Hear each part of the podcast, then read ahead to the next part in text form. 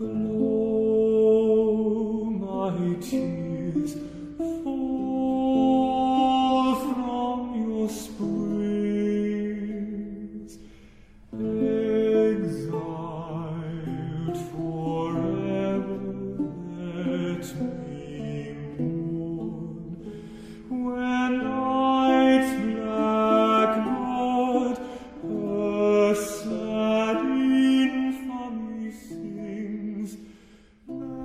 Welcome back to the Philip K. Dick Book Club. In each episode of this podcast, I look at one of the works of Philip K. Dick.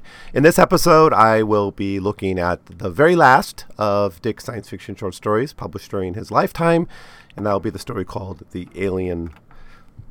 Sorry, The Alien Mind. So we've really come a long way. Um, we've we started with Stability, a, a story published not the first one of the first stories Dick wrote, but he didn't publish it till after um, it wasn't published till after he died. Um, we looked at his first published works like Roog and Beyond Lies the Wub. We checked out his first novels, Solar Lottery. We continued through his massive production of the 1950s with a seemingly endless list of, of short stories after short story after short story. And then we, we entered into the 1960s after he tried to quit writing science fiction. And we explored his great novels of the 60s Martian Time Slip, The Three Stigmata of Palmer Eldritch, The Simulacrum, Clans of the Alphane Moon, uh, Do Androids Dream of Electric Sheep, um, then we saw uh, the changes in his philosophy, the changes in his views on posthumanism, the changes in his view on the frontier, and the interaction between humanity and the cosmos. We've seen changing his changing views on religion as he goes from seeing religion as a science fiction gag device in stories like The Skull to seeing religion as a profoundly central part of the human experience. We see changes in his views of robotics and humanity and reality. Uh, so we've in all these areas we've seen the development of Dick's career through his numerous, numerous works, his many novels, and, and many, many more short stories. We have talked about uh, briefly the experiences he had in 1973, which seemed to profoundly change his outlook on life, and his his writing after that point would never be the same in the final decade of his of his career. He he wrote very different things. He wrote much more personally about uh, religion. He wrote himself into his fiction a lot more. He he he pondered. He spent he wrote for thousands of pages trying to come to terms with what had happened to him in 1973. Um, and this, of course, culminates in the Valis trilogy, the novels we just looked at, Valis and the Divine Invasion. He wasn't done writing yet, though. He would he did write one more short, uh, sh- or one more novel called the Transmigration of Timothy Archer, his last novel, uh, which would be published in in 1982, and we will indeed talk about that. But for now, we get to it. We're, we're, we finally reached his final short story.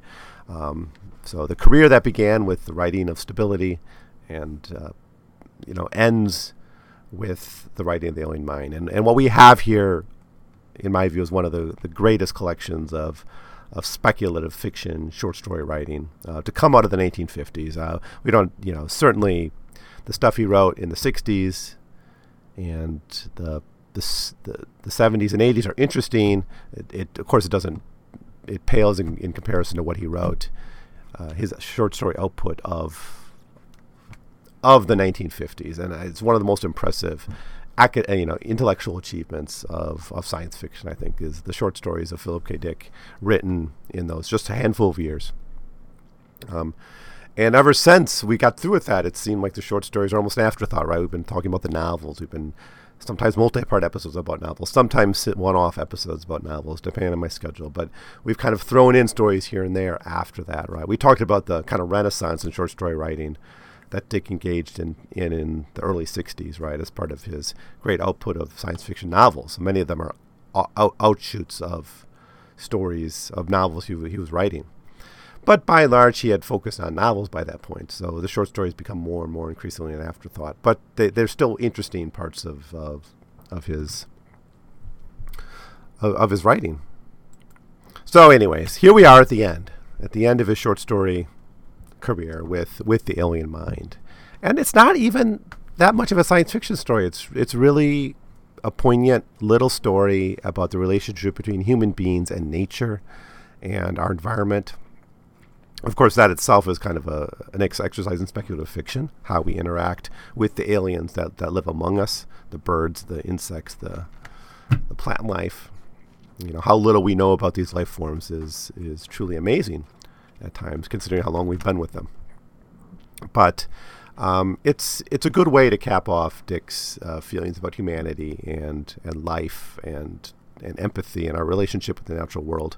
Something from his earliest tales he was concerned with the the destruction of the environment, the way human beings treated nature, the way human tr- beings treated nature and treated life itself, the way they treated their their children, and the difficulty of knowing one another, even among humanity, or even you know the difficulty of adults knowing children um, knowing the natural world is something uh, much more difficult. It's it's really an exercise in trying to understand an alien mind, and that, that's where the title of the story story comes from.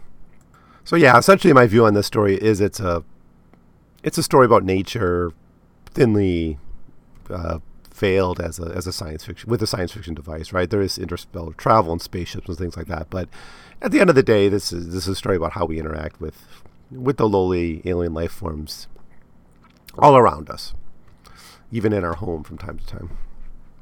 So, The Alien Mind was originally published in the Yuba City High Times in February 1981.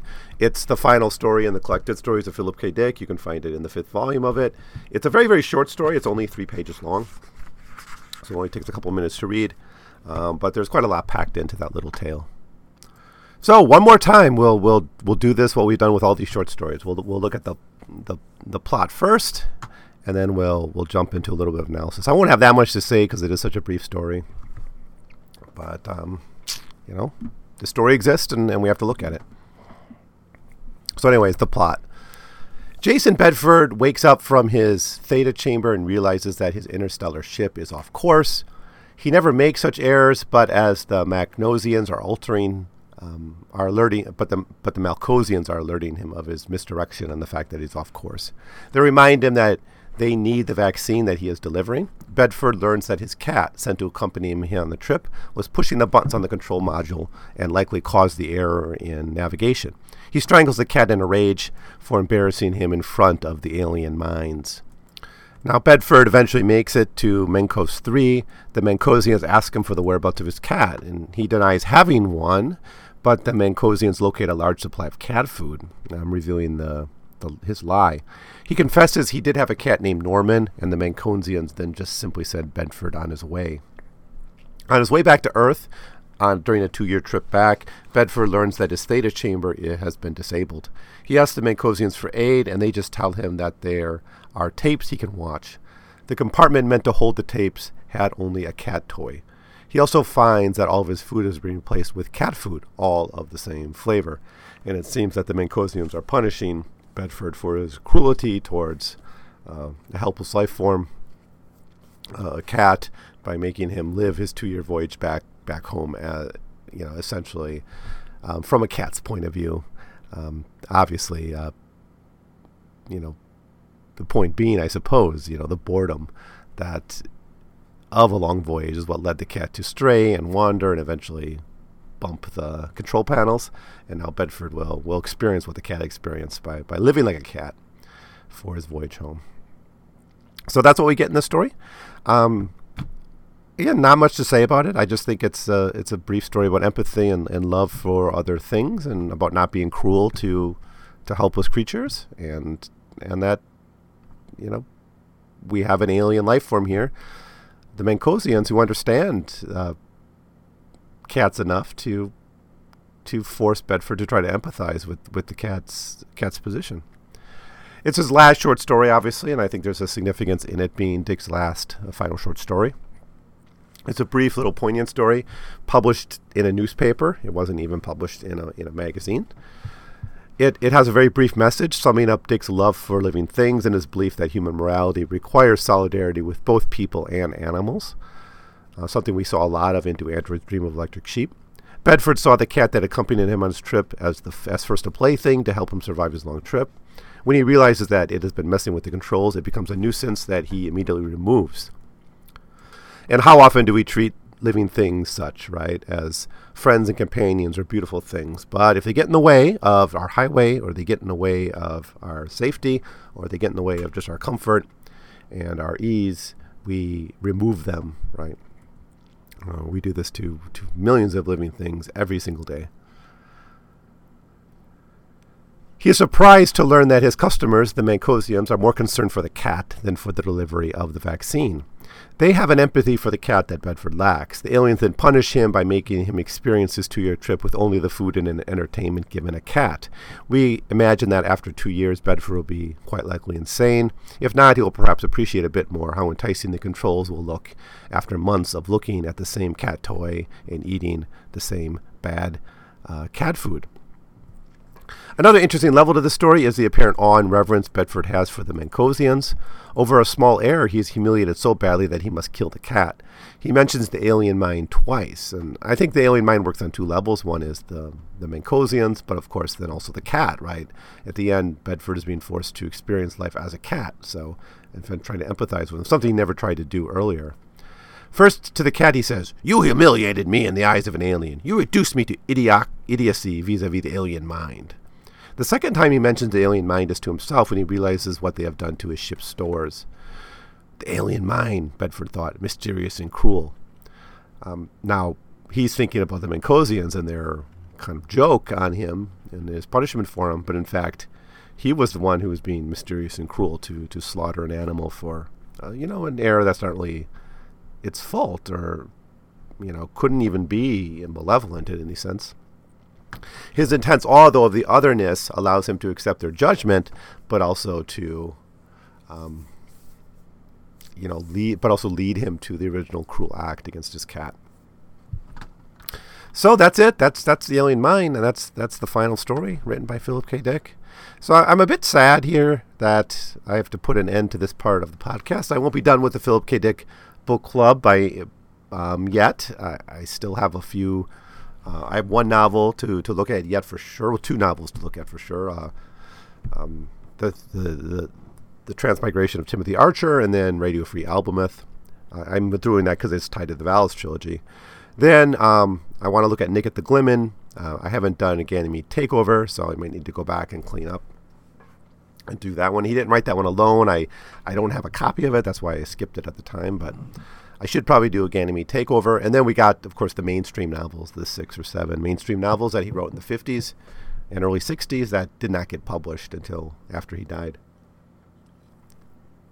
So that is coming up too. So I'm not saying goodbye. The Philip K. Dick Book Club is done yet, but we're really nearing the end. So once again, I'd just like to thank you so much for sharing this experience with me, uh, this experience of going through Dick's um, uh, works. I hope you learned something from them. I hope you've experienced Dick Dick short stories with the same admiration and interest that I have brought to it. I hope you've gotten something out of this, and I really appreciate your comments when, when you made them to me, when you sent me emails or, or posted in the comments on the website or elsewhere. So, as always, thank you so much for your support. And um, as I said, I'm not done yet, but I'm getting to the near to the end. So, it's it's been quite a ride um, over these in these past more than two years actually is how long it's taken to go through this. I I had originally hoped it could have done quicker, but um, it, in, it, it certainly took a while. Um, but it's worth it. And uh, again, thank you so much for your your time. I guess if I wanted to keep doing, I could do the adaptations, which I'm not too keen on doing. But you know, there are other Philip K. Dick things to talk about, the exegesis perhaps. But in any case, um, we'll see where it goes after uh, my next uh, after I look at the next the next and last novel um, written by Philip K. Dick.